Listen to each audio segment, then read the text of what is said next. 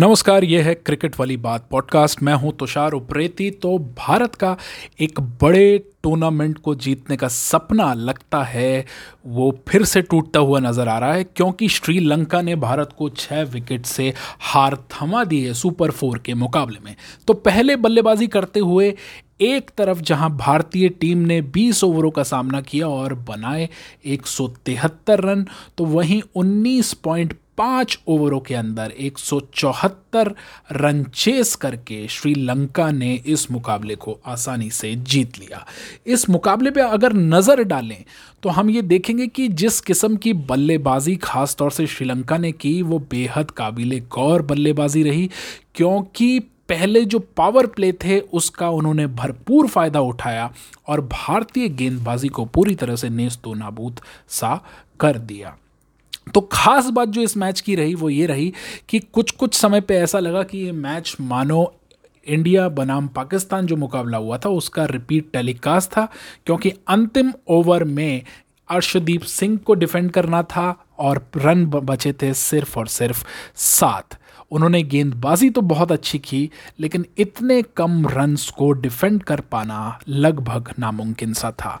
इससे पहले भारत की ओर से, हालाँकि कप्तान रोहित शर्मा ने एक तूफानी पारी खेली और उस तूफानी पारी की बदौलत भारतीय टीम जो है, वो एक सम्मानजनक स्कोर तक पहुँच पाए। रोहित ने इकतालीस गेंदों पर बहत्तर रन बनाए और उनका साथ निभाया। सूर्य कुमार यादव ने, जिन्होंने बनाए चौंतीस रन उनतीस गेंदों पे और कुछ कुछ हार्दिक पंड्या, जिन्होंने केवल सत्रह रन ही बनाए। रही बात विराट कोहली की तो वो अपनी पहली ही गेंद पे एक तरह से बोल्ड हो गए और इस मैच में कुछ खास नहीं कर पाए। रही बात श्रीलंका की गेंदबाजी की तो श्रीलंका के गेंदबाजों, खास तौर से दिलशान मधुशंका ने तीन विकेट आउट किए। महज 24 रन देखे। वहीं कप्तान दसुन शनाका ने दो विकेट लिए और चमिका करुणा रत्न के हिस्से में आए दो विकेट। तो भारतीय मिडल ऑर्डर जिसकी दाद दी जा रही थी, वो एक बार फिर से फ्लॉप हुआ। के राहुल एक बार फिर से फ्लॉप हुए और गेंदबाजी की जहाँ तक बात की जाए, वहीं पे भारतीय गेंदबाजी श्रीलंका के सामने बेहद साधारण नज़र आई। वो तो भला हो, युजवेंद्र चहल और रविचंद्रन अश्विन का, जिन्होंने अपने चार ओवरों के स्केल में, स्पेल के अंदर चार विकेट झटके, नहीं तो ये जो चार विकेट हमको नज़र आ रहे हैं श्रीलंका के, ये भी हमको नहीं मिलते। सबसे ज़्यादा निराश किया किसी गेंदबाज ने तो वो है भुवनेश्वर कुमार।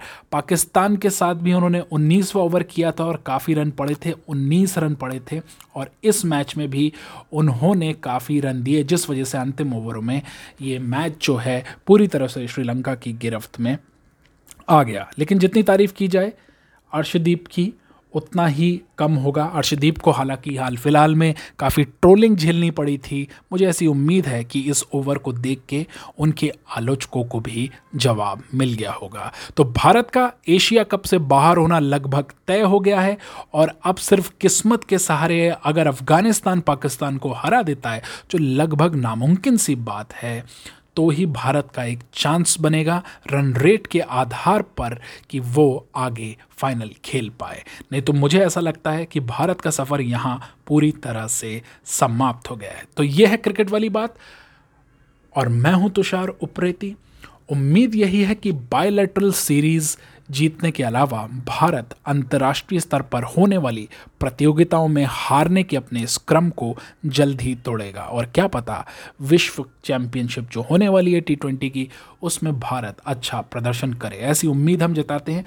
अन्यथा ये पूरी टीम इस समय बेहद साधारण नज़र आ रही है। गेंदबाजी का खेमा बेहद कमज़ोर नज़र आ रहा है।